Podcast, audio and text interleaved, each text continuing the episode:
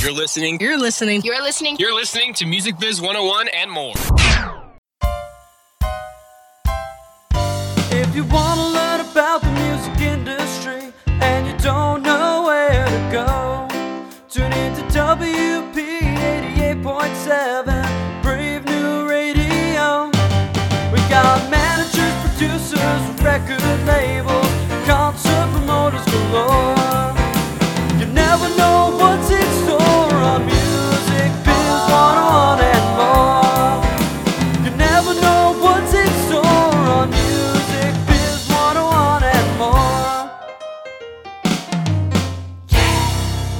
Wednesday at 8 p.m.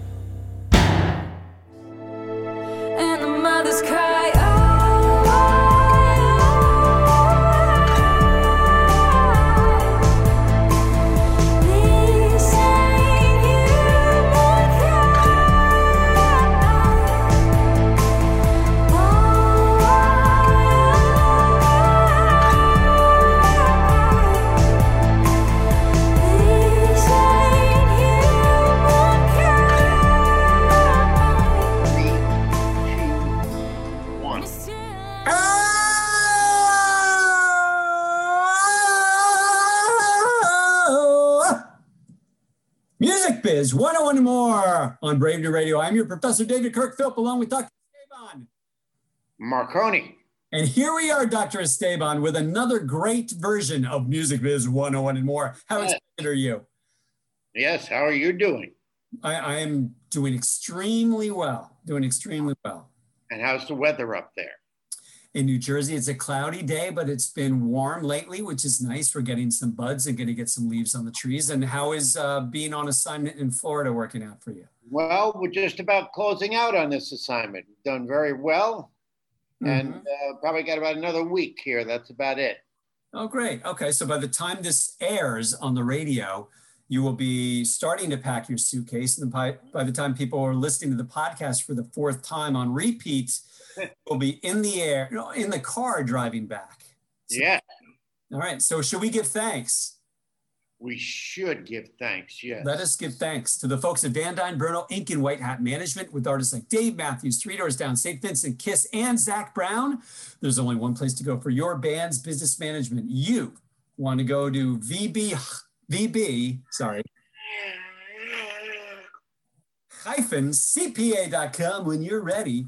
And at the same time, we want to give thanks to Christine Boy, they, a wealth manager at the Forefront Group. Christine has helped many professionals in every line of work, in every line of life, many mm. investments plan out for their retirement. When somebody like you is thinking of building a bridge to your financial future, that person who is you would like to think about the Forefront Group and go to Christine dot they at forefront.com. take the last eye off for savings. That, that is true. And when we say forefront, it's F O U R, just in case you're thinking of one of the many different ways that could be spelled. Right. We got to get more sponsors. Many sponsors. We're going to, hey, you want to be a sponsor of Music Biz 101 and more? Whenever money is given to us, we actually give it to students at William Paterson University. So Right. be afraid to sponsors. We are going to have a guest today. Before that, we had an, uh, a very exciting occurrence this week. And that was we got, received a blurb from Rowman and Littlefield Publishing That's right. on their featured new books. What was there, Professor Philp? Managing Your Band, seventh edition. Beautiful colors, not the brown, but now it is a It's a it's a bright hallucinogenic cover. coral. Coral, I would call it. You would call it coral. Okay. Yes, it feels like it has uh, some water to it, green and blue. Beautiful. Perfect for, for those of us who uh, go on assignment in Florida. So yes, seventh edition. And you get it in your suitcase easier because Yes. it's a little smaller than the six through one edition. the six through one, which was the heavy edition. This book is heavy philosoph- philosophically, but it's not heavy on your biceps. Sir, No, and it is actually at a reasonable cost of $36, unless you want the hardcover version. And that is $125. they're making a hardcover version of this book. Do you think you're worth it? No, I I would ne- I get I've I get upset with uh Of course. in our line of work who put out books. My daughter. Yeah, your daughter. that cost hundreds of dollars. Unbelievable. No, it's it's it's it's it's not a uh, a very good business when The students. e version is out as well. Well, nothing is really out yet, but it'll be out by July 1, they said. Mm-hmm. Okay, that's good. Um, so our guest today is Dave Bogan. I'm probably saying his name incorrectly, but uh, Dae is the head of third-party partnerships at the Mechanical Licensing Collective. And today we're going to talk all about the MLC, what it does, what it does, how it affects just about everybody in the music and entertainment industry. And here's Dae right now. Very busy man. In fact, I want to get right into where they call you and must, what's in many of the blurbs, a serial entrepreneur. You feel yes. as a serial entrepreneur? Yeah, uh, I, I definitely think of myself as a serial entrepreneur. Um, even starting before any of my businesses were sold, um, you know, serial entrepreneur is someone who invests in the, their time and their um, their focus and their money into their ideas and try to build a business around it and try to convert that business to a company and then try to scale that company. So um, I've done that many times and failed many times, and that's what makes it serial. Ah. So you came out of Northridge with an MA. And what did you think you were going to do? Uh, well, I'd already been doing, um, I'd already been doing what I was going to do. Uh, you know, going to Northridge was um, uh, was really uh, a way to uh, really you know bring some sort of creden- credential around my expertise in music rights. Um, I'd already been working in the music rights space. Um, I was already the founder of a, a music tech company. Um, while I was getting my master's, I was also teaching um, at Emerson College.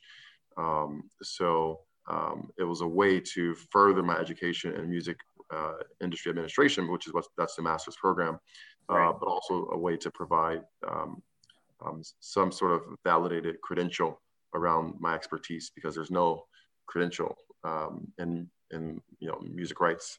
Um, there's a ton of experts who've learned from their work and um, their own um, experiences, but um, there's not a you know bachelor's in, in music administration, for example. There's music business, um, Right.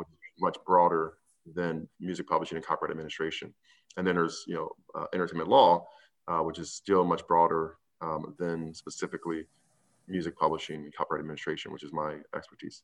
Yeah. So we, we have an MBA here in music and entertainment management, they call it. Right. We offer that as well. Um, so how did you get, uh, why did you get interested in licensing? Um, it sort of happened organically. Um, I came to Los Angeles almost 18 years ago as an aspiring artist. Um, so that was my goal, is to be um, an artist like you know a lot of the artists come out here as an 18 year old. Um, and uh, I had already had some exposure to the concept of a record label and a publishing company and a management company because my dad uh, was a music industry entrepreneur um, in Cleveland, Ohio. I'm from Ohio. Uh, so I'd already had exposure to the concept of these different types of companies that were to build and support an artist's career. Um, I also had some exposure to uh, agreements and sort of the relationship between uh, creators and these companies. Um, what I did not I did not have exposure to is you know the way that music was monetized, um, or I was not involved in that. Right. So um, eventually, um, kind of sort of fast forward, um, I started managing artists uh, as opposed to trying to be the artist. I, I, I was the one that a lot of friends, my peers would come to about questions about the music business because they were they were young and didn't have managers and or lawyers, and um, I had some exposure, so I gave some very sort of elementary um, um, insights into business, and eventually that evolved. Um, coupled with some other stuff I was doing, such as promoting clubs, that evolved into managing DJs, and DJs evolved into managing producers, and I evolved into managing artists. And as I've managed music, essentially, um, you know, I started looking into getting that music placed in film and TV and learned more about sync um, and sync licensing and the um, various components of those deals and, and the and provisions of a, a sync agreement.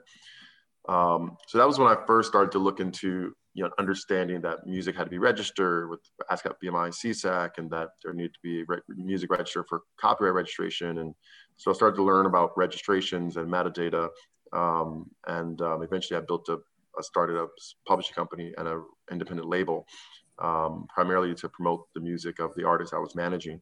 Um, and that exposed me to more stuff like understanding the difference between a master copyright and a musical work. Um, so this is all in my early 20s, like way before I went to, to grad school. Um, I started my management company as a senior at UCLA.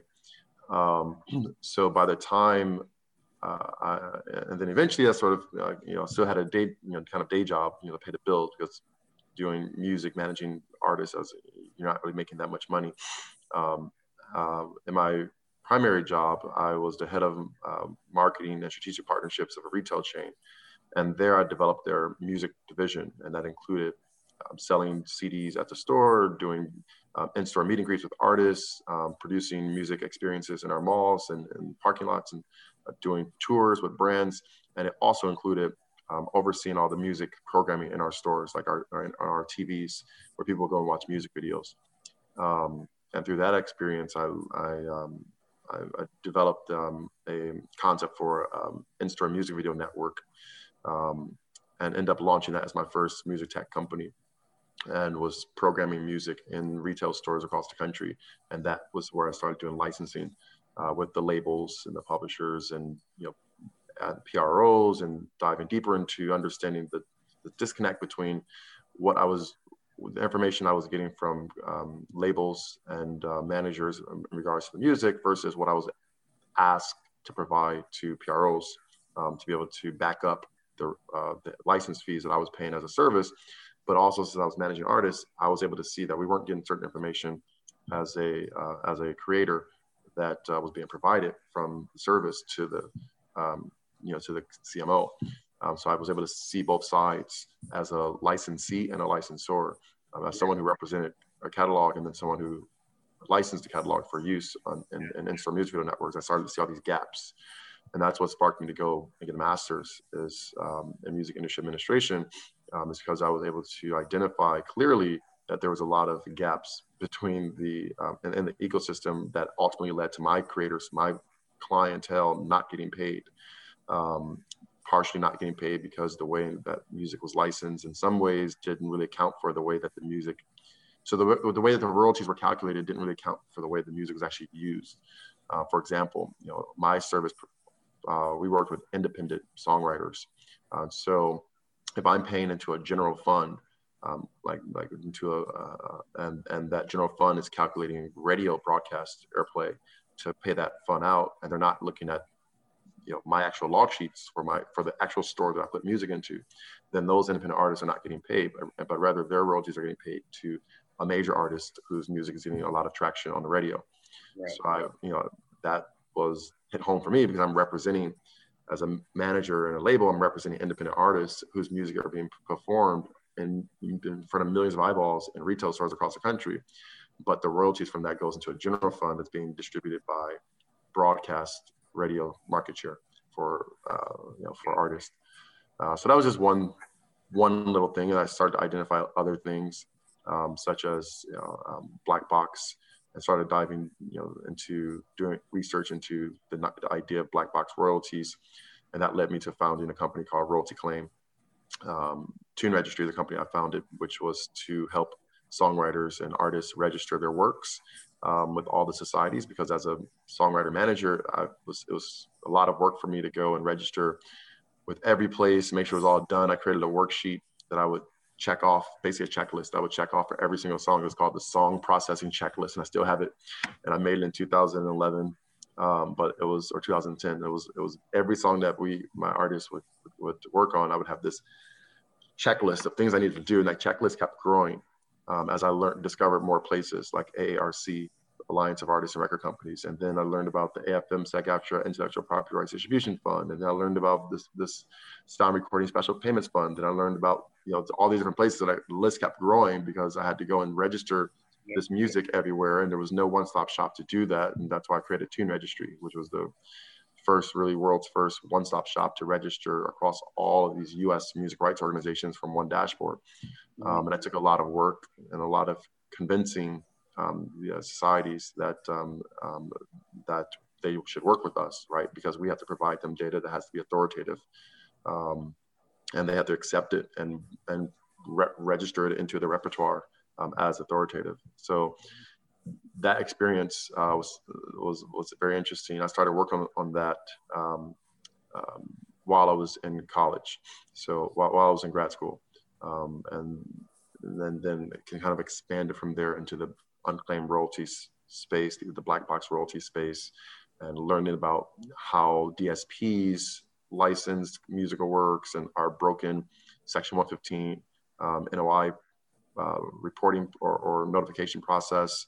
Um, you know, did some research into that and, and built a tool uh, for songwriters and publishers to be able to search um, NOIs and the notice of intentions, um, notice of intent, which is what DSPs up until the MMA passed were required to um, uh, send to copyright owners when they were, you know, to secure compulsory mechanical license. So all of this research um, was primarily independent research outside of my degree program, but influenced by some of the areas I was introduced to um, as a manager, as a young artist manager, as a young songwriter manager, um, a, a, very small boutique publisher and label um, in my early 20s. Um, so it was certainly a very organic flow. It wasn't like I laid out a map of what I wanted to do. Um, I came to Los Angeles in 2003. I was homeless and unemployed and didn't know anyone. And that was that goal was specifically to be an artist. And 18 and 17 years later, I'm now an executive at the MLC, helping emerging artists, you know, navigate this space and obviously introducing the United States to the to the first, you know, U.S. distribution of mechanical royalties, which we're doing this month, which is super historic and exciting. Yeah, I'm. I was just. We talk about this for years. Is there ever going to be a one shop one-stop shop where the songwriter or artist, songwriter, whatever, can go and be covered for everything. And of course, uh, being in New York, we've been to several meetings. I think the first one was over 10 years ago, where it was uh, downtown in the East Village in uh, one of these hotels, and someone from ASCAP, someone from um, everybody was a Harry Fox on, and they could never agree that there would ever be anything like that occur. So this is great if you can get it off the ground. I mean, uh, it, major accomplishment. Thank you. Yeah, I mean, MLC is, is obviously a historic um, sort of paradigm shift in the music industry. Um, I'm just obviously lucky to be a part of it. Um, it's been very interesting because obviously we're standing up an organization during the pandemic, so there's no you know playbook on how to you know build a music rights organization when you can't uh, see any of your your colleagues in person. Now everyone's dealing with you know you know having their work life um, interrupted with being distributed or work from home. The difference is that we never worked together in a team before. So so you know we so even though it's been it'll be a year come May first I've been at the MLC and I've not met any of my uh, coworkers in person.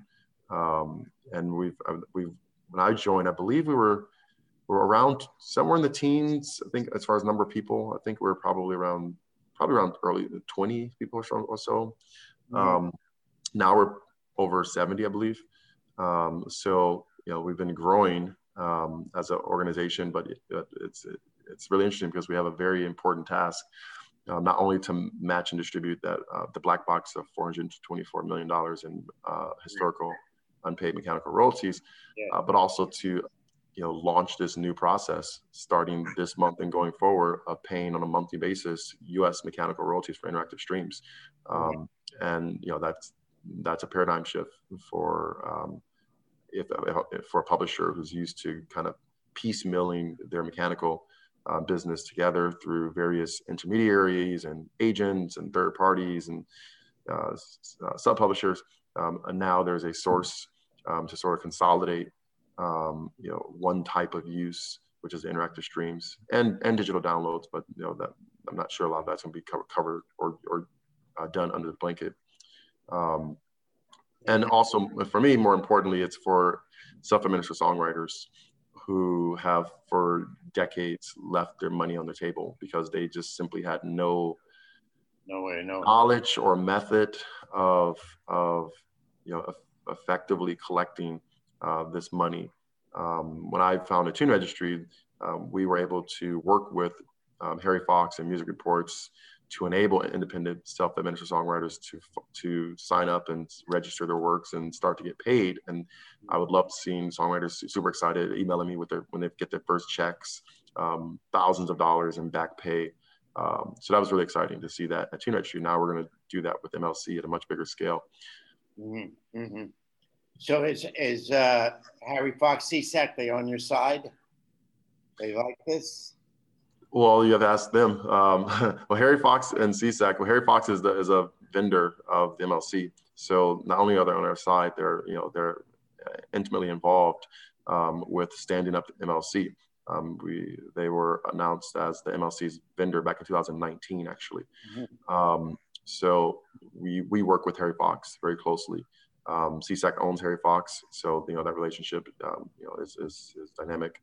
Um, but um, you know, we are a standalone organization. Um, Harry Fox has provided a lot of support um, in the uh, initial you know de- development of our database because we acquired their database, and then you know helping advise a little bit around our uh, sort of structure and op- operationally. Uh, but ultimately, you know, it's the team that we're building at MLC that oversees and makes the decisions and executes our operations. Mm-hmm. Now, are you nonprofit? The MLC is a nonprofit, and 100% of the royalties that are due to songwriters and publishers are paid with no administration fee on top, uh, no commission. So if you make you know a thousand bucks one month off of off of Spotify, and that they send that to us, then we pass that directly to you, um, and um, you know we don't take any commission off of the top. Mm-hmm. Great, Dave. Yeah, um, let's take two steps back because I think we're probably, uh, and, you, and you even brought it up, we're probably a little bit over the heads of a, of a handful of people because the mechanical royalty, just from the basic, explain what a mechanical royalty is because that's what you're collecting. So, what is it? So, a mechanical royalty um, is the royalty that's uh, earned for the distribution and re- or the reproduction and distribution of a musical work. So musical work is your song and lyrics. I'm sorry, your, your, your lyrics and melody, right? You might call it a composition or a song, but your musical work has, as a copyright owner of a musical work, you have a number of rights as a, as a uh, exclusive rights, which includes the right to reproduce this, the musical work and the right to distribute the musical work. Those two rights together are, are granted to a user in the mechanical license. So a mechanical license is the grant of the right to reproduce and the right to distribute a musical work. And in exchange, you get paid a royalty, and that royalty are mechanical royalties. Um, the term mechanical comes from, um, you know, dates back to really the early 1900s uh, when musical works were mechanically reproduced in piano rolls, um, and that established the, the terminology. Um, so even though technically speaking, what we're doing is, is not mechanical at all because we're dealing with interactive streams and digital downloads, so therefore not physical. Um, the terminology still re- refers to a time where it was physical. Um, so mechanical royalties are earned uh, for a lot of different types of, of use cases, um, such as distributing a uh, musical work embodied in a sound recording to a digital service provider such as Spotify or Apple Music. Um, it can be earned for digital downloads like iTunes or Bandcamp. Um, it can be earned um, for creating a cover song. So if you're an artist and doing a cover of another artist song, that therefore you are um, reproducing um, that musical work um, in your new work. And um, so, there, so those are, and then also obviously physical, physical goods. So CDs, vinyl, cassettes, all every time one of those are you know created, pressed, pressed up, or or manufactured, um, those each of those um, media um, um, contributes to earning mechanical royalties. So we're the organization, MLC, responsible for administering the new blanket mechanical license, which is specifically for interactive streams. Um, we're not administering um, voluntary licenses. So if a if a publisher goes direct to a DSP and, and, and issues a mechanical license, um, then they will handle that work themselves outside of the MLC. Uh, so any kind of voluntary or direct license um, is handled outside of the MLC, and uh, we handle administering the blanket mechanical license, which was born out of the passing of the Music Modernization Act of 2018. So to be clear, and, and that was great. Um, for those listening, we're not talking about the recording at all. We're talking about the underlying song. So this has nothing to do with I'm a guitarist, I'm a keyboard player, I'm sing. Has nothing to do with that. We're just talking about songwriting. So songwriters and music publishers. So now this mechanical rate. Let's talk about the statutory rate. Explain what the statutory rate is and how it's different when compared to a download and a physical product versus a stream. Sure. Um, so the statutory rate is a rate set by the Copyright Royalty Board, um, and which is a panel of three judges. Um, and the Copyright Royalty Board will um, uh, review the rates and and and um, um, and take input from the industry and ultimately publish a new rate every few years. There are different rates for different types of, of uh, use cases. So starting with the most simplest rate, which is a 9.1 cents rate, um, has to do with downloads of um, digital audio files that embodies that, uh, a, a, musical work. Uh, so like, you know, again, like iTunes, uh, for example, um, as well as physical goods. So every time a song is um, um, included in, in a physical product, so CD or vinyl, um, it you know, earns a, uh, a rate, uh, a, a, mechanical royalty, which is 9.1 cents. Um, that is if the song is if the song is over five minutes, though it has a different rate, which is I believe it's 1.76 or 1.75 cents um, per second, um, per minute. I'm sorry. Yeah. Um, so um, you know, so longer the longer uh, the song is, the longer, the more you know, royalty uh, it, it will earn. Now, those are the simple rates. The more complicated rates are the rates associated with interactive streaming. Um, and there's different types of streaming. There's uh, streaming that's, um, um, and there's also uh, um, like music lockers. Um, there's uh, ringtones, there's cover songs, and so forth. But interactive streaming is a formula. It's not a rate. Um, and the formula begins with a percentage of revenue of the service. That percentage is what the CRB um, sets. Um, the CRB um, previously approved um, an increase in that percentage, um, and that and that and that is being uh, appealed by DSPs. so we don't really know what the final rate will be, uh, the, or the percentage of revenue will be until the proceedings until the CRB you know makes a final determination on what that uh, percentage will be. Um, right now, we're operating off of the the last rate, uh, the CRB rates, um, and um, eventually there'll be uh, there'll be a new rate. Uh, or again, a new percentage of revenue. But the way it sort of works is a percentage of the services revenue is put into a pool, um, and uh, and then that pool of of money is basically distributed to um, publishers based on their share of streams. Um, and that's you know pretty much how the you know kind of a high level version of the, the formula. And then I guess whatever's left over goes to self-administered songwriters who aren't signed to a publisher. Well, they will be self they'll, they'll be included in that pool. Um, so it's just basically to rights holders. Um, it's, it's, based on the it's based on the work. So if um, if I have a song and you have a song and you're represented by Sony/ATV and I'm self-administered, we're both in the same pool. It's just that your royalties will flow through Sony/ATV and mine will flow through the MLC as a self-administered songwriter. Okay, that makes that clear. Talk about a song is streamed, and this is the thing that you were talking about earlier, how people didn't realize that when a, they go to DistroKid, they upload a song, they get uh, they see that some revenues coming in after a few months uh, you know, might be $12, it might be $50, it might be a couple thousand, whatever. Um, that does not include the mechanical royalty. Can you explain that part of it? So yes, well, sort of yes and no sort of situation. Um, when you upload your music to uh, a DSP from an aggregator like DistroKid, um, the aggregator job is to submit the uh, the sound recording, right? Right the musical work is, is embodied in the sound recording, but the aggregator is paid for the sound recording. So the money that DistroKid will receive is for the, um, you know, the use of that sound recording on the service. The service DSP has to also pay performance royalties and mechanical royalties.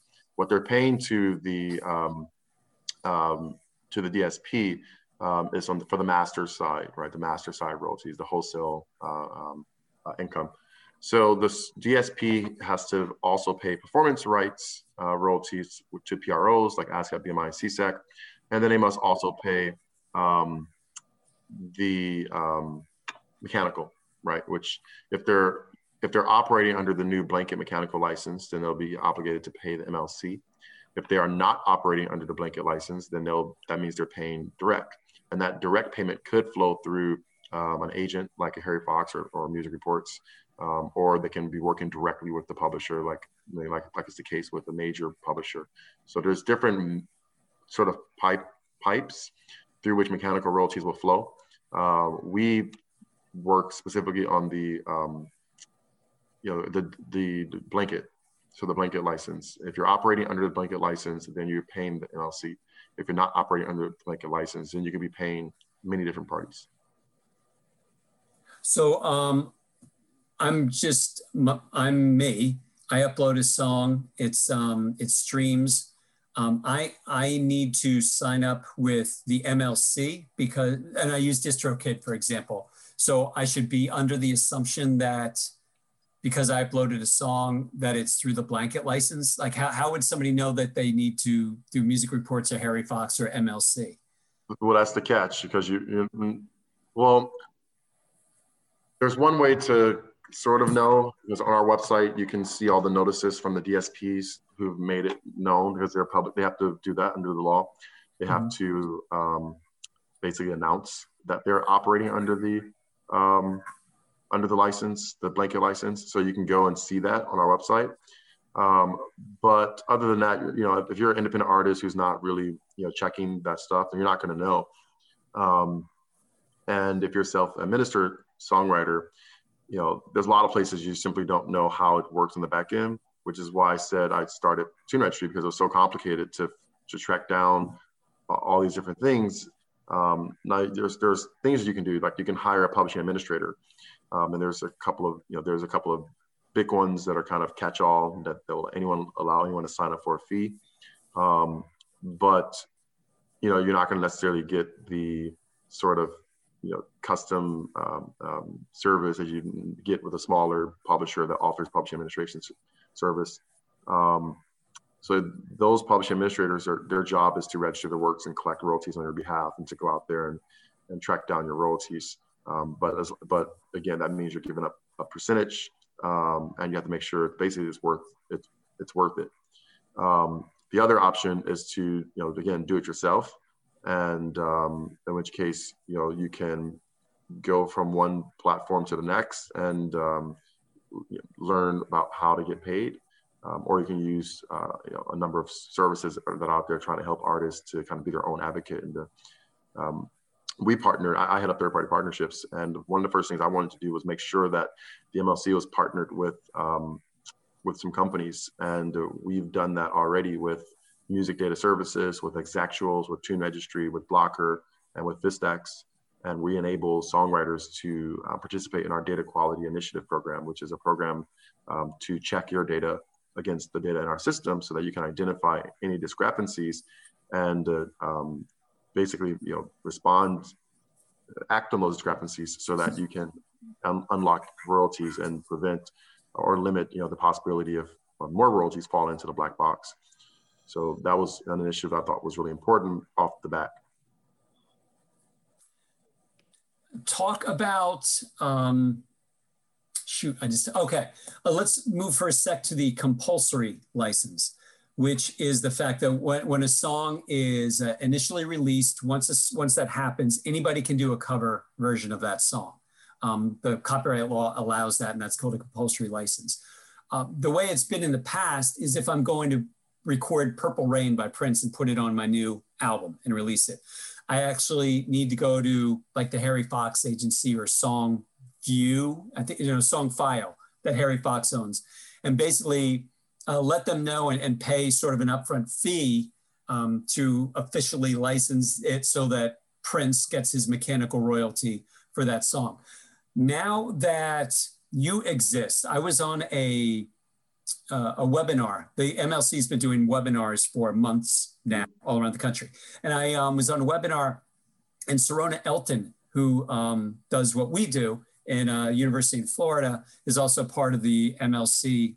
Uh, you know, working with you at MLC. Uh, she mentioned that um, you don't need to do that anymore. And I want to make sure that this is right. You don't need to file a mechanical, I'm sorry, a compulsory license anymore. If I do a cover song and I just release it in digital form, um, I can just upload it through my aggregator and I don't have to do anything because you guys are collecting the mechanical royalty and I don't have to do anything. Is that correct? Yeah, that's correct. Um, mm-hmm. But the key is what you said, if it's digital only.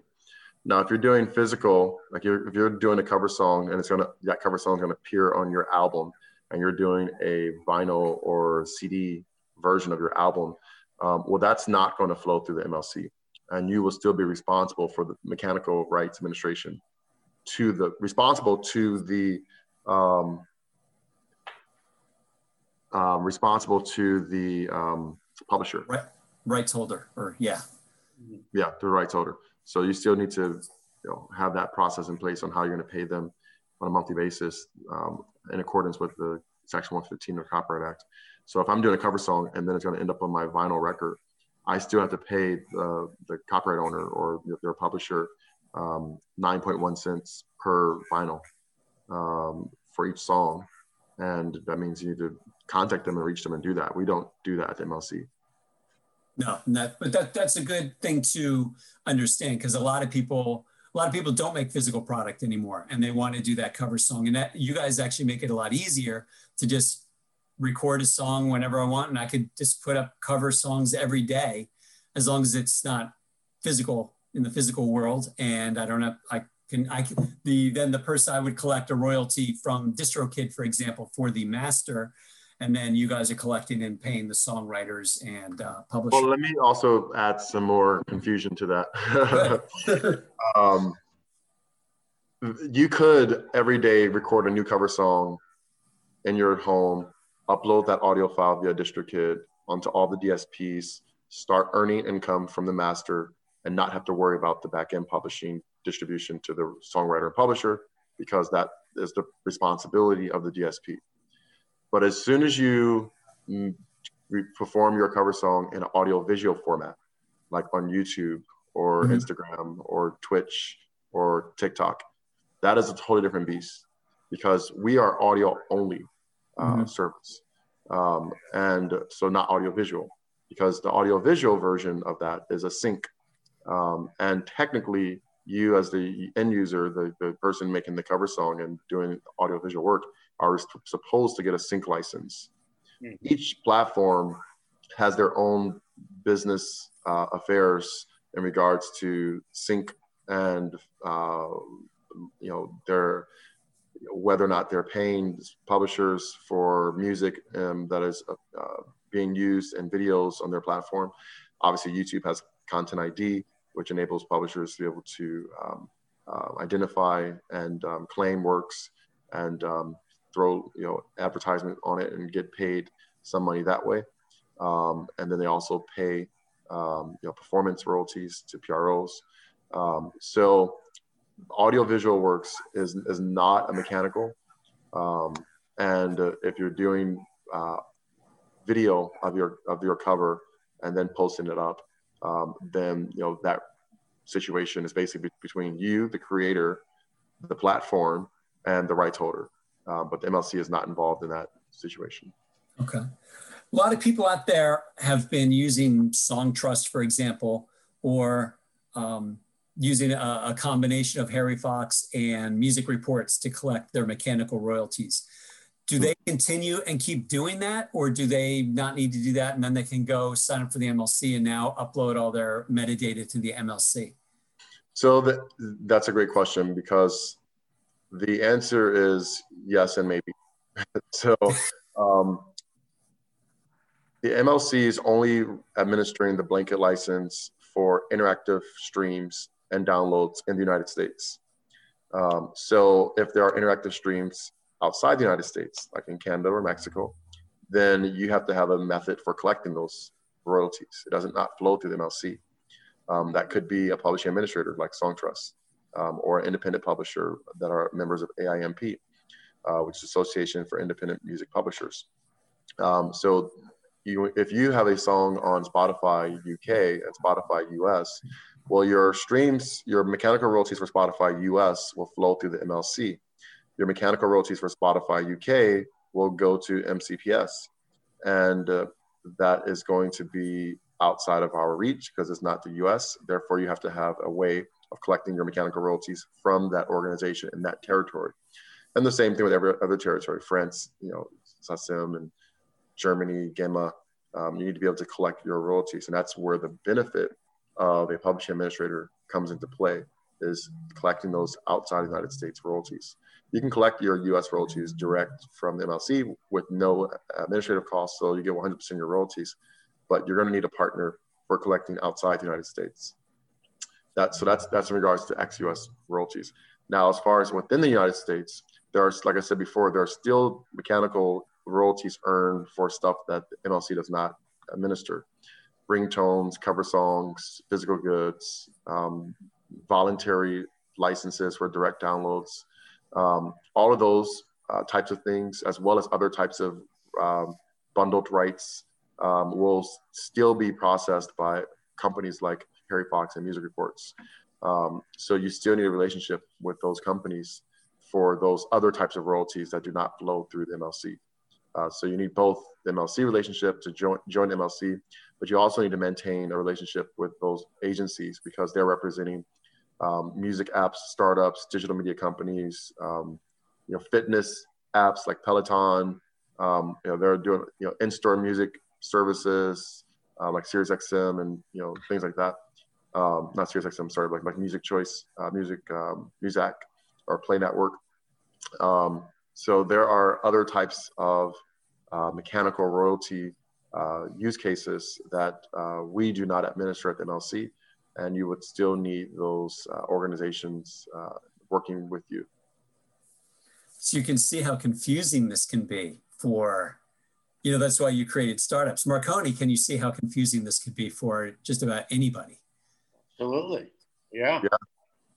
Well, I mean, look, this this was um, a part of the confusion during the negotiations developing the you know the MMA, the Music Modernization Act um, and the various stakeholders and parties um, arguing their pers- perspectives and their um, needs. As a matter of fact, this piece, this this um, although we exclusively administer the um, uh, the blanket license, um, you know, the ability for agencies to be able to continue to participate in administering mechanical rights was something that they they pushed for and advocated for um, and uh, you know they were able to get they were able to get that into the, the final version of the bill that became law.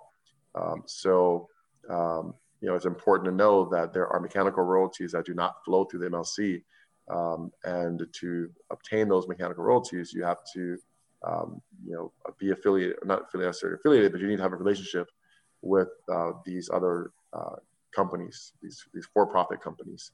Um, and also realize that that means that there's going to be a percentage taken out from an administrative fee of some sort. Mm-hmm. Now, does Merlin do this for the independents outside of the U.S.? Excuse me, what was the question? Does Merlin do this for, out, uh, for outside the U.S. for the indies? Um, I can't speak on behalf of what Merlin does, but I am familiar with Merlin, and Merlin's, um, you know, primarily um, negotiates digital deals and, um, and help record labels um, and distributors with their relationship with uh, digit, uh, DSPs. Um, I do not believe Merlin is involved in actually collecting any royalties. I think they're more involved with negotiating the deals that labels enter into with uh, DSPs, like sort of like the RIAA would do for um, um, you know the industry ne- you know, negotiation between big industry stakeholders stakeholders but um, yeah merlin i believe primarily focuses on um, digital um, master rights for uh, um, labels and, dist- and distributors mm-hmm. Mm-hmm. Yeah, sound recording. So yeah. Um, so we are at the witching hour for you, o'clock. where, where we needed to be. So we got. Uh, oh, do you think there's any final thing that you wanted to get out that you think is, is common that people don't know? Well, a couple of things. Um, you know, all artists should know that just because you did not collect your mechanical royalties, you know, previously, doesn't mean you, you know they're not due to you still. Um, we have recently received 424 million dollars in historical unmatched royalties. Um, that goes as far back as 2007, um, and we're responsible for matching that information to the proper rights holders and the payees and to distribute those royalties.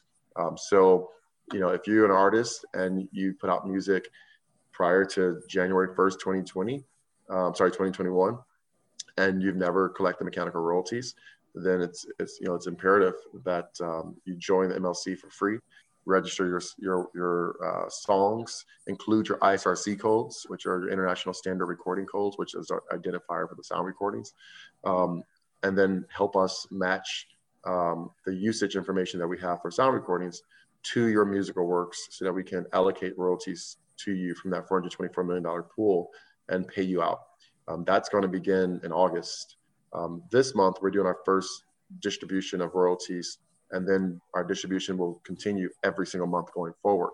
Um, so this month, we're distributing royalties that were earned in January this year um, and then next month, we'll be, we'll be distributing royalties that were earned, were earned in February. And so it's a 75 day window. Um, but um, so that's for current royalties. But historical royalties, uh, we're going to start distributing that um, in around about August, September area. So Dr. Esteban Marcone here was in a band in the early 70s called Jam Factory. And they put out, how many albums did you guys put out? Just just the one? Put out one album and one independent single. So you you wrote how many songs were you uh, a participating writer? I was at half of one. Half of one. Okay, so you personally could sign up for the MLC because maybe Yeah. What was the name of the song? Curious. The name of the song? Mhm. Name of this, that song was Brothers Gemini. Okay. he's looking it up. Yeah. Nowhere. 424 million. You got to get 10% of that from Brothers Gemini. ASCAP member. That was my prom theme. no, you'll have to you'll have to register because I don't see it in the public work search. Um, but uh, you have to make sure that a work is, is probably registered. Um, but yeah, so that's that's again that's what writers have to do is make sure that it's registered. And not only is it registered, make sure that your shares are registered because the song can be registered, but not all shares are registered. Right. Similar thing happened when um, Sound Exchange started because Sound Exchange was looking for people, you know, because Sound is similar in a, in a way to Sound Exchange. Um, it's collecting on behalf of uh, sound recording copyright owners. And so they uh, were, you know, I'm going back seven, eight years, you know, they were reaching out and reach and, and all that. So Sure. interesting. So you got to go. Yeah, you should get out of here. We don't want you anymore. You're, you're too smart for us. So So thank you for having me. Appreciate it. I'll, always love having these conversations. So uh, feel free to circle back to me in the future if you want like to. you got it. Thanks, something Dave. Goodbye. Thank you. Take. Best of luck. Thank you. All right. So that was good. There's a lot, lot. That was a thick, thick, quick pot. That was thick and quick. That one. Yeah, it was uh, actually too quick, but I'm glad you did what you did. And that brought it back to syllable one. Yeah, because I, I Background on him, but I'm glad you brought it back to um, MLC, basically. yeah, most people don't understand when they upload their song and it goes into, you know, they, they see money in their bank account from whether it's TuneCore, CD Baby, DistroKid, whatever. And they see that $125. They think that's everything. And they don't realize that does not include the songwriting or the public performance, which Yeah. your ASCAP. So um, that's why it's, these guys are actually really important that they're doing, that they're doing this, that they exist. And it's free to sign up. So anybody listening, You should go check it out, sign up. It will cost you nothing but time because then you just Right. register for it and then upload. Like as Dae was just telling you, you could do it and you would find all the metadata that you know of for your song. Right. And people should understand we're talking about songwriters here. Exactly. This is all songwriting. It has nothing to do with the recording artist. Or uh, Okay. Yes. Oh, wait, we got to sign off. yes, we need to sign off. So let us sign off. So we appreciate you, Dr. Esteban, for being here with us today. Yes, you too, and I will soon be joining you. That's right. You will be Simon. coming back to scenic, the Garden State, the scenic place, Right. New Jersey. So for everybody in the world who's listening, thank you so much for doing so. And at the end of every show, we don't say hello because that would be the dumbest thing we ever did because we're leaving you. I'm leaving you. We're breaking up. So in that case, we're going to say, yeah, adios, Hey. adios, adios, adios. I could be whatever you need, and then some fantasy or your worst nightmare.